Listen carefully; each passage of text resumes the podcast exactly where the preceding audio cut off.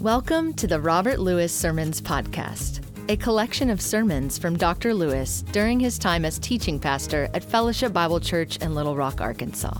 We desire to see all who are Christ followers grow in faith and maturity through the use of this podcast. Here's this week's message Hosanna. God saves. Lord, we shout to joy today on this wonderful Palm Sunday where today, 2,000 years ago, established by the sovereignty of your Heavenly Father, you rode into the holy city to see the holy temple, your temple, your home, to be received by your people. Father, we give you praise this day. We are so thankful that there were some who recognized the time of your visitation. Our Father, today, as we stand in honor of you, the triumphant King, we pray on this day that you would plow into our own hearts a highway to Zion. That we would see the kingdom of God in this day of visitation. That we would not be foolish. That we would not be darkened in our eyes and deaf in our hearing. That we would not turn away from understanding, but that we would see that you are the King of heaven and the author of life, the forgiver of sins the new life for the people of this planet. Father, we give you praise today and we stand in honor of the triumphant King of heaven, whose name is Jesus, and in whose name we pray. Amen. Well, I love a crowd like this on Palm Sunday. It's great to see all of you here. It was wonderful to see the kids who were uh, jammed in here waving those palm leaves. Jesus said, Of such is the kingdom of God, and would we be as wise as the little children? Today we have a wonderful text before us. It's not in keeping, in a sense, chronologically with where we've been in our series, but we're going to step back and we're going to honor Jesus Christ today by looking into Mark 11 and uh, looking at his triumphal entry.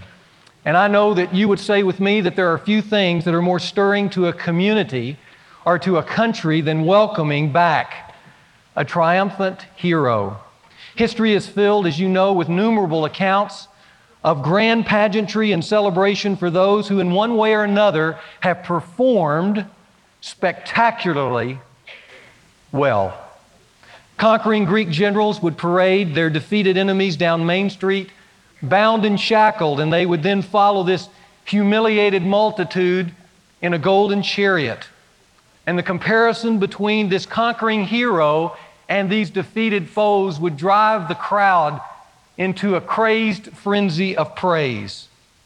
When General Douglas MacArthur retreated from the Philippines during the Japanese invasion in 1942 that swept the island, he left sadly, but he left them, those Filipinos, with three words I shall return. And for three long years, MacArthur sought to complete that promise as he worked his armies through the Pacific, island by island, and one can only imagine what it felt like when he openly rode down the streets of Manila as the liberator, as the promise keeper. Can you imagine the celebration of that? Triumphant entries are electric. Whether it be for Charles Lindbergh after he became the first man to fly solo across the Atlantic, whether it be the ticker tape parade for John Glenn in New York City, as he came back as the first American to fly in outer space, or the Dallas Cowboys coming home with their third Super Bowl in four years. Everybody loves to welcome a hero. And this was no less true 2,000 years ago when in Jerusalem a hero of another sort rode into town. Now, his reception, by comparison to the welcomings that I've just mentioned a few moments ago, would be mild and fairly insignificant by comparison. We often think of Jesus' entry into Jerusalem on Palm Sunday as an all out, all city affair, don't you? I mean, that's the way it was pictured in children's books, and uh, in some ways, that's the way we've pictured it even here this morning with the children of our church. But I want you to know if you read the Gospels carefully, it was not that kind of celebration. The most accurate picture you receive of Jesus' triumphal entry into Jerusalem was more like a small parade. And believe it or not, most of the shouting that was done, at least initially, until some young kids were caught up in it, was mostly done by his own disciples. They were kind of the, uh, you know, the band that came before the big rock star that kind of warmed the crowd up. The disciples were the ones who began shouting, Hosanna, Hosanna. And then some joined in along with them. Now, the stir it caused in Jerusalem at this time, which was busy getting ready for next week's Passover celebration, was probably more like a mild irritation than anything else. In fact, in Matthew's gospel, it says that when Jesus entered Jerusalem, most of the people did understand that this person was coming into town. There was a stir outside the city gates as he paraded in to the city. But rather than celebrating, Matthew tells us that most people were just simply, most people were just simply stopping for a moment and saying, as he says, Who is this? I don't know. Do you know who this guy is? What's all this stir about? That's what Matthew tells us. And most people couldn't answer the question because realistically, few knew who this man was and what this parade was all about. So, what makes Jesus' entry into Jerusalem so exhilarating and so special when the attendance was so, so sparse?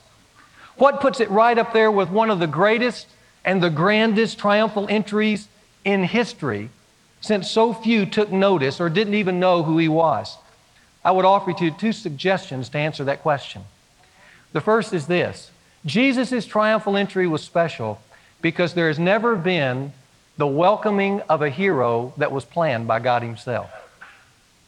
Such was the case in Jesus' entry. And secondly, it was hinted at, this entry into Jerusalem, it was hinted at hundreds and hundreds of years before this event actually took place. What celebrated this moment was not the size of the crowd or the questions that were raised, it was the prophetic spotlights that were turned on as Jesus rode into the city on that colt. That illumined the darkness and shouted to a deaf city that didn't understand these words. Did you hear it? They didn't hear it either. The spotlights were all turned on. It had all been prepared for. The pageantry was ready, prepared by a sovereign God, and it shouted. The only way you could hear it was for you to turn to the scriptural sign language that had been in your Old Testament all along. To turn the frequency of your hearing aid to the dials of the prophets, and then you would have understood the parade. Because when you turned on that frequency, you would have heard the word Messiah. Because that's what those spotlights were shouting on that special day. Now, I want to look at three of those spotlights for you. The first prophetic spotlight centers on the colt that Jesus rode into the city on. Now, Bill has already read about that colt and how Jesus came to get that young donkey to ride into the city in Mark 11. But I want you to know this was no ordinary colt, it was a donkey of destiny. Everyone in Israel should have recognized that donkey in light of the Old Testament prophets. It had been spoken about for 500 years. 500 years this donkey had been talked about through the prophet Zechariah. And I want you to turn there with me. This prophet declared that a donkey would parade the king of salvation through the streets of Jerusalem. Now, no ordinary king would, in his pride, dare ride a donkey. They were used to great stallions, white steeds, and until now, no one ever had. The only person that would ride a donkey in a parade would be a special king with a special message. And so now, as you turn back your Old Testament pages 500 years, you come to Zechariah 9. Look at verse 9 and read the words with me. It says, Rejoice greatly, O daughter of Zion. Shout in triumph, O daughter of Jerusalem. Behold, your king is coming to you. He is just. He's endowed with salvation. He's humble. And by the way, he's mounted on a donkey, even on a colt, the fold of a donkey. Israel, do you know what time it is? Do you want to know when your Messiah will arrive?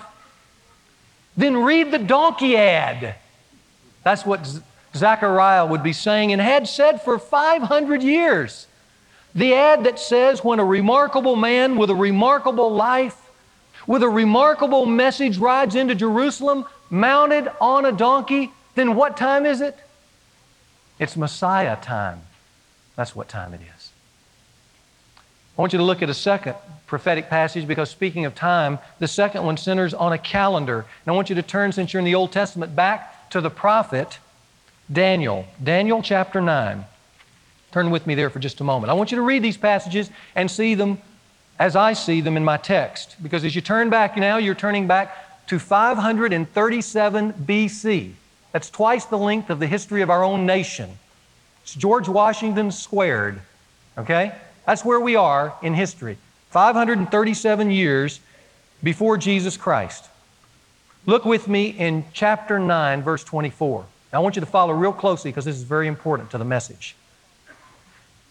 Daniel prophesies this. He says, 70 weeks have been decreed for your people, that is, the people of Israel, and your holy city, Jerusalem, to finish the transgression, to make an end of sin, to make atonement for iniquity, to bring in everlasting righteousness, to seal up vision and prophecy, and to anoint the most holy place. 70 weeks to finish out sin on this planet. Now look at verse 25. So you are to know, okay? You're to mark this down and discern that from the issuing of a decree to restore and rebuild Jerusalem until Messiah comes, Messiah the Prince, there will be seven weeks and 62 weeks or 69 weeks. Now, follow with me, if you will. Notice in verse 24 it speaks of 70 weeks. 70 weeks have been decreed for the nation of Israel to have a ministry in the world. Now, the Jewish calendar was not based on tens. We base everything on tens, but the Jewish calendar was based on sevens. Seven days of creation, seven days a week, uh, seven times uh, seven, the 49 years before the year of Jubilee, and so on and so forth. And so they counted by sevens. All scholars agree that a week in this kind of context represents seven years. So I want you to notice verse 24. 77s, do you see that? 77s that are decreed for the life of Israel to have a ministry in the world would be, by decree, 490 years. Everybody see that? Shake your head if you do. Okay? 490 years, because I want to show you something spectacular. Notice in verse 25 then that a calendar is set for the coming of Messiah. And we read the clock. Because in that verse it says, from the, you need to know and discern, he says, from the issuing of a decree to rebuild Jerusalem after it's destroyed. From the time that decree is issued until the time that Messiah the Prince will walk into Jerusalem will be 69 weeks. Now, we know from secular historians like Herodotus, the Greek, and we also know from our own Old Testament in the book of Nehemiah, when Nehemiah the cupbearer was told by the Persian king to rebuild the city, we know the date that was issued to rebuild Jerusalem. It was 445 BC. So, from the time of the issuing of the decree in 445 BC, there would be approximately 483 years until the coming of Messiah the Prince. Do you see that? 69 weeks, 7 times 69. 483 years. So you got a calendar of sorts. 445 BC, if you move 483 years forward, Messiah the Prince will come, right? Well, not exactly because Jewish years are, so, are lunar years. And uh, our calendar is based on solar years of 365 days a year. A Jewish year, a lunar year, is based on 360 days a year. So you have to make some adjustments between solar years and lunar years. And when you do that, you make some adjustments for the shorter years, and 483 lunar years represent 476 solar years. So let's add that to our calendar. If you go from 445 BC forward, 476 solar years, what do you get? Well, if you add those up, you get 31 AD, right? Except one thing. From 1 BC to 180, you skip the year zero. So you have to add one other year. So what you get as the correct answer from the issuing of the decree to rebuild Jerusalem 476 years later, you come to the year 32 AD. That's when Messiah will come according to the book of Daniel that was written in 537 BC. And so the nation of Israel, hearkening the prophetic calendar, if they were just tuned in, they would have understood if a remarkable man with a remarkable life, with a remarkable message, if he were to ride into Jerusalem on a donkey in 32 AD, 483 years lunar years later, since the issuing of the decree to rebuild Jerusalem, then according to Daniel's prophecy, they would have known it's Messiah time. The spotlight had been turned on. There's a third prophetic spotlight, the one concerning not the colt or the calendar, but the crowd itself that you find over in Mark chapter 11. Remember, they were shouting Hosanna and so on and so forth. And as they shouted that, you'll notice in Mark 11 that those scriptures are capitalized. Now, anytime you see a scripture capitalized in the New Testament, that's a quote out of the Old Testament. So I want you to turn back a thousand years to Psalm 118. A thousand years to Psalm 118. And I want to start with verse 22 because verse 22 helps us understand that we're dealing with the Messiah or a messianic, what they call a messianic psalm. Turn there with me. There you go. In Psalm 118, verse 22, the psalmist says, The stone which the builders rejected has become the chief cornerstone. Now we know that to be Messiah because all through the New Testament, Jesus is called the cornerstone. But the cornerstone has been rejected by the leaders of Israel. It says in verse 23, This is the Lord's doing. It is marvelous in our eyes. This is the day which the Lord has made. Now, we think of that in a, so- a, song that we sing. This is the day as if we're talking about our day. But when they sung that, this is the day, they were looking for the day of Messiah. This is the day which the Lord has made. Let us rejoice and be glad in it. And then the psalmist says, O Lord, do save. Or in Hebrew, Hosanna. We beseech thee, O Lord, we beseech thee, do send prosperity. Blessed is he who comes in the name of the Lord. 1,000 years later, a gathering crowd began to shout spontaneously what Psalm 118 said they would shout on that day. Even though the leaders of Israel on that day had totally rejected him. They would shout, Hosanna! God saves! Blessed is he who comes in the name of the Lord. And as those people began to shout that, and as that sound rang throughout the streets of Jerusalem, Here's what the people, if they would have simply been tuned in, would have heard.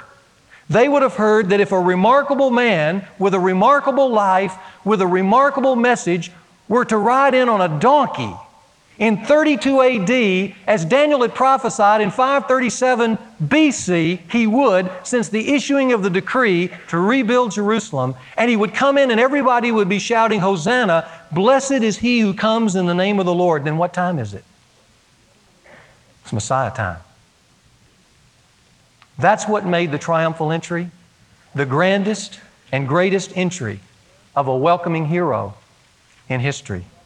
It is because it had been planned by the sovereign God of the universe, set up, worked out, and on this day 2,000 years ago, Jesus Christ in 32 AD rode, rode into Jerusalem as the king. The problem was only a few knew it. Now, there's one additional observation I'd like to make about this remarkable entry, but Mark doesn't record it. It's recorded in another gospel. And we find that when Jesus entered Jerusalem, as this small crowd cheered and waved palm branches and threw their garments in the road for him, as children smiled and they waved and shouts of Hosanna filled the air, as all this was transpiring, what do you think Jesus was doing? Well, I want you to turn to Luke 19 because what Luke 19 tells us he was doing is that he was crying. With all the, the celebration of this parade, Jesus Christ was crying.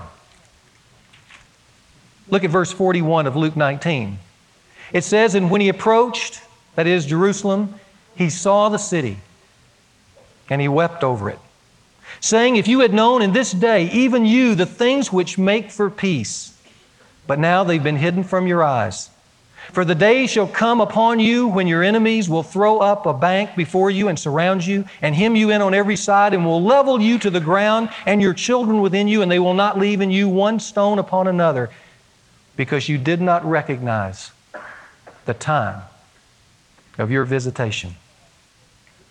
Jesus cried because Jerusalem was about to miss, as verse 42 says, look at it, it's the most important line the things which make for peace. And as a result, judgment would soon fall. In fact, Jesus is prophesying in verse 30, uh, 43 and 44. He's saying judgment's going to come because you missed this day. And 40 years later, Titus would bring his legions from Rome and surround the city and do just what the verse says set up siege works against it. And they waited the people out until they starved them almost to death. And finally, within the city, the people of the city resorted to cannibalism to stay alive. They began to eat one another. And then the city fell, and the Romans, who were so angry that it had taken that long to take the city, came in, burned it with fire. As they burned it with fire, the gold from the temple melted into the rocks. And then that, to get that gold out, they took plows and they plowed up even the foundation stone so that not one stone remained as it originally was. Jerusalem was completely devastated. All this because on this day, this Palm Sunday, prepared by God Himself, Israel missed the things that really make for peace. Listen, you can't be in ministry, and a lot of you are in ministry very long before you utter those very same words. Can you? You watch a married couple drowned in their own whitewater when right before them, right on the table, are the things that make for peace. You watch a dad mishandle his children and leave wounds that'll last a lifetime. When right in this very place are the things that make for peace. You watch a world turn itself upside down with its silly values. Sometimes you just scratch your head and say, This world is crazy. It's nuts with its silly values and its misplaced priorities, and the consequences are paraded before them every day, but they can't see and they can't hear and they won't listen. Especially, they won't listen to the things that make for peace. But then there's some bright, shining examples like the one that I experienced this week when I participated in one of the most unique ceremonies I've ever enjoyed. It involved a family, a family that years ago broke up in our church by divorce. And in the process of that divorce, the wife left and she was not only angry with her family and her husband, but she was angry with the church and the stand the church took in regards to her unsupportable divorce. So she left. And for years, she's been out in the community railing against our body, as she told me. But then in the last few years, God has begun to do a remarkable work in her life. And so a few months ago, she came into my office, made an appointment with me, and sat down, and she told me about the change in her life. And she wanted to ask forgiveness for her response years ago. Her husband is remarried, they have two children, and so we talked about that, and we talked about the road back. We talked about the things which make for peace, things like confession and humility, and all those things which she exhibited so wonderfully that day. One of the steps she needed to take was to go talk to one of the pastors that she had offended. So she went back and she did that. And then she called me and she said she wanted to help her kids reconcile this, this struggle because for years, bet- even between her church, the church she's going to now, and our church, there'd been tension about where the kids should go and all the things that happen with blended families. So I contacted her ex husband, and he was in agreement, and the stepmom. And so uh, we talked that week, and we got the pastors from the two churches and the youth pastors from the two churches. And this Thursday, we sat in a room in the special event center with both families there, all the pastors from the churches there and the kids. And I watched as each of these parents confessed their sins towards one another, as they told how they would no longer undercut one another or try to use the kids as to get advantage or to overcome the other. I watched as the pastors shared their love for these and that we're going to let all these things that go, forgiveness, and press on, like Philippians said, to the high calling of Christ Jesus. And then we got up around the kids, and the parents laid their hands on the kids, and the pastors laid their hands on the parents, and we prayed that God might make a wonderful new start that day. You know what that's called? It's called the things that make for peace. And they sit right in front of every one of us every day in a world that's turned upside down and it's not listening. Now, if you would, I want you to turn back to Mark 11 for just a moment. Because in Mark 11, after the triumphal entry, Jesus does some things. Remember, he's head of state. And what does a head of state do when he comes back to his country? Well, he makes a formal inspection of the country and of the spiritual condition, in this case, of the nation of Israel. And there's a little verse here after chap- verse 10 in Mark 11, it says this. Look at verse 11. It says, And Jesus entered Jerusalem and came into the temple. That's his house. And after looking all around, he departed. Now, there was no one there to celebrate with him in the temple. But notice that little phrase, he looked all around. It's a powerful verse. He examined everything in the temple, he gave it a complete going over, and then he left as the head of state. What did he find in the temple? Well, he found priests conducting religious ceremonies that had long ago lost their real meaning. He found his word twisted and compromised. People still use it as liturgy, they still quoted the creeds. Problem is, they just didn't believe it anymore, or live it, or be passionate about it. It was just something to do on Saturday. He found people going through dry religious motions to somehow appease a God they really didn't know and had never really experienced. He found commercialism, people making all kinds of money off of just a religious gain. That's what the head of state found when he came into his house. He found in the heart of his kingdom a terminal case of heart disease which then led him to make two pronouncements, two very severe, by, by the way, pronouncements the next day. I want you to look at verse 12. It says, And on the next day, when they had departed from Bethany, he became hungry, and seeing at a distance a fig tree and leaf, he went to see if perhaps he would find anything on it. And when he came to it, he found nothing but leaves, for it was not the season for figs. And he answered and said to the fig tree, May no one ever eat fruit from you again. And his disciples were listening. Now, I want you to look at that verse because if you didn't know it, the fig tree is a symbol for the nation of Israel. And here Jesus does something kind of odd. He curses a fig tree for not having figs when notice in the verse, verse 13, it was not the season for figs. Now that seems odd. Doesn't it to you? Everybody, you're with me. Okay, good. You know, I'm told that when a fig tree bears its leaves before the season of figs, it bears with it, like you see on a lot of the foliage around Arkansas, it bears a little thing called a prefig.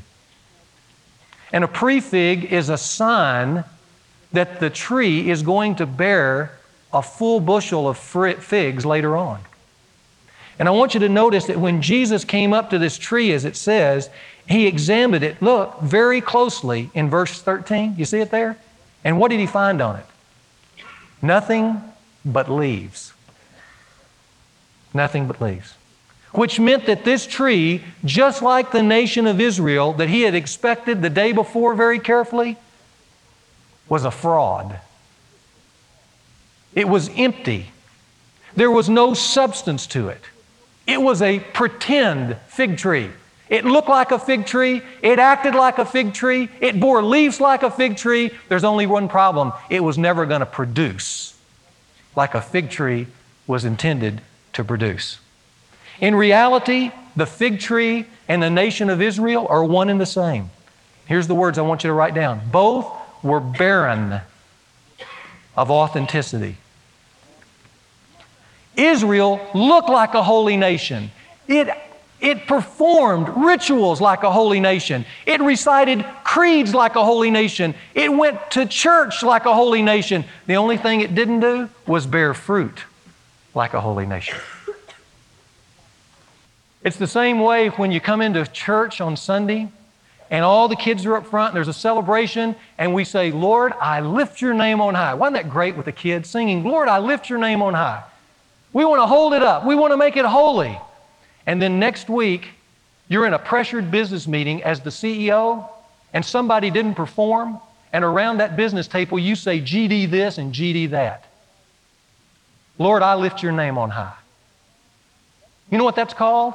That's called barren authenticity. And it's the worst form of religious fraud that there is on this planet.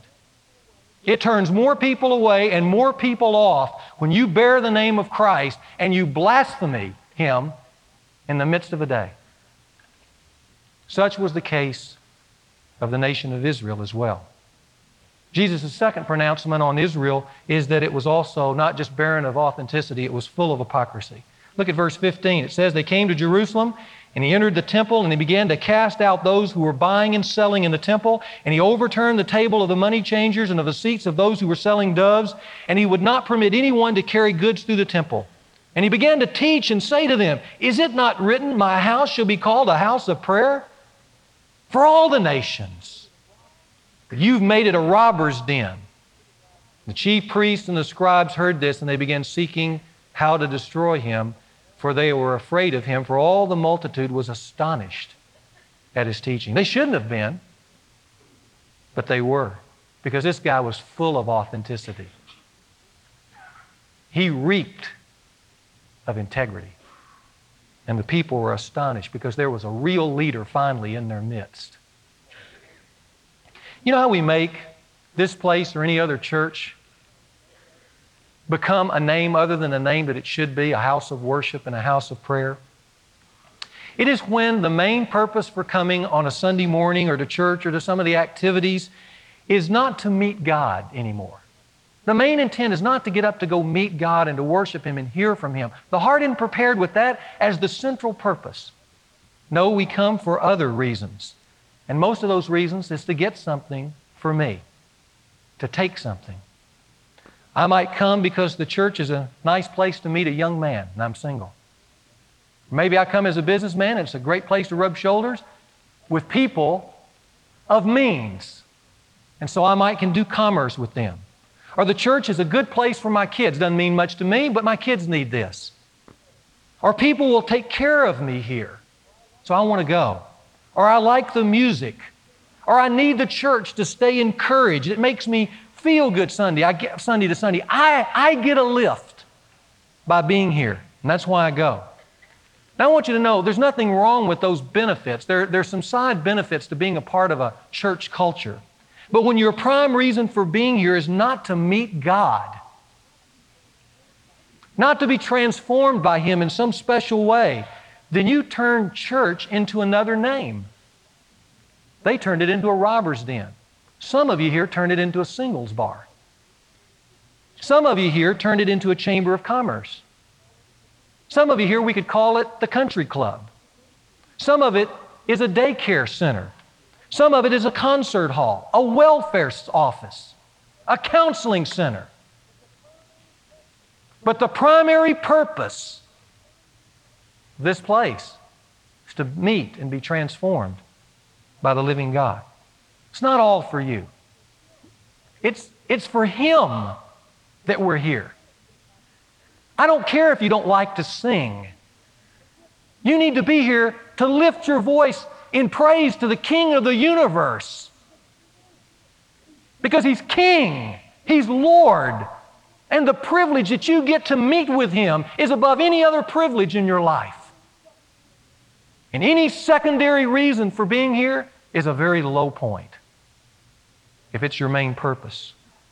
Israel was full of that kind of hypocrisy. So let me ask you, why are you here today? For what purpose? What's the primary motivation? Listen, I want to tell you, this is not a simple question I'm asking you. This is one of the most fundamental questions of spiritual life.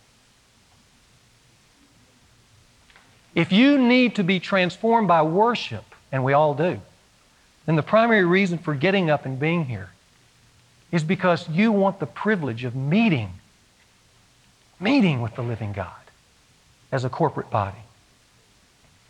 Well, look at verse 20. It says, after Jesus made these two really severe pronouncements on the nation of Israel, it says, as they were passing by in the morning, they saw the fig tree. Jesus had cursed it earlier, now it had withered from the root up. Because that's where it really was withered, by the way, at the root, which is a symbol for the heart. And so, being reminded, Peter said to Jesus, Rabbi, behold, the fig tree which you cursed is withered. But notice Jesus' answer. He says to them, Have faith in God. Now, I want you to circle in your Bibles that phrase because that is the key phrase of this whole passage. It is the good news of the triumphal entry. Just this simple little phrase have faith in God. Now, listen to me. Faith in God is life's most critical ingredient. You know, we talk about faith so much it doesn't mean anymore, mean anything anymore. And I want to I want to bring it back down, this little simple statement, and give some life to it. Faith is life's most critical ingredient. If Israel would have had faith in God and His Word, there would have not just been a small crowd and a few children waving palm branches on this triumphal entry.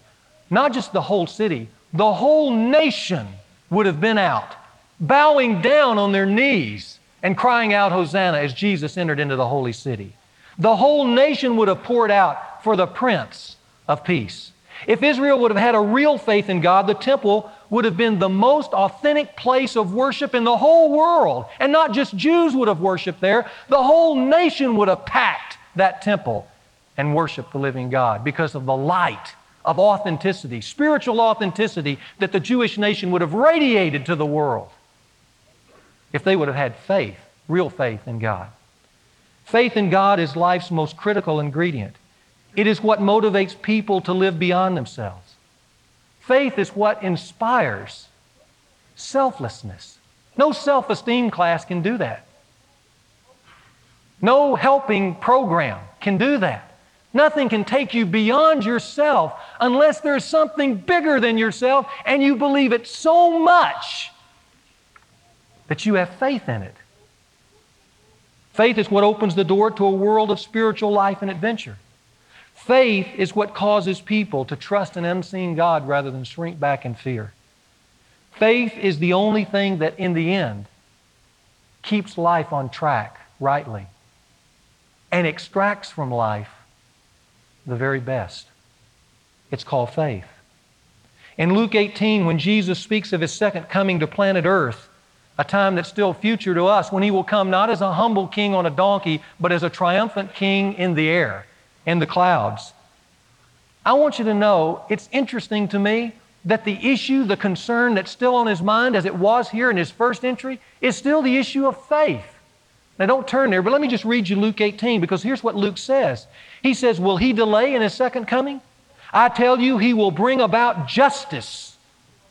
And then he says, However, when the Son of Man returns, will he find faith on the earth?